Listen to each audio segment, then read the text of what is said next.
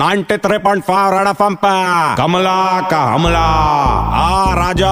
उस दिन का बात रहा, मैं सिग्नल पे खड़ी थी, अचानक से गाड़ी आया, मैंने गाड़ी का खिड़की खटखटाया तो खिड़की तुरंत नीचे आया, अंदर जाग के देखा तो।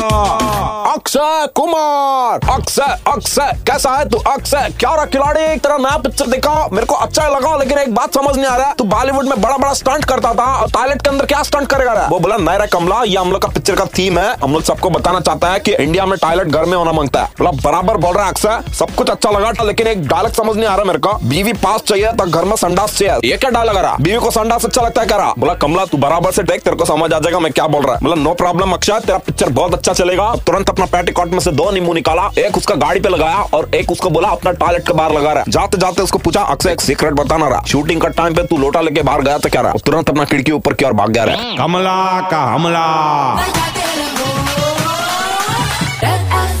93.5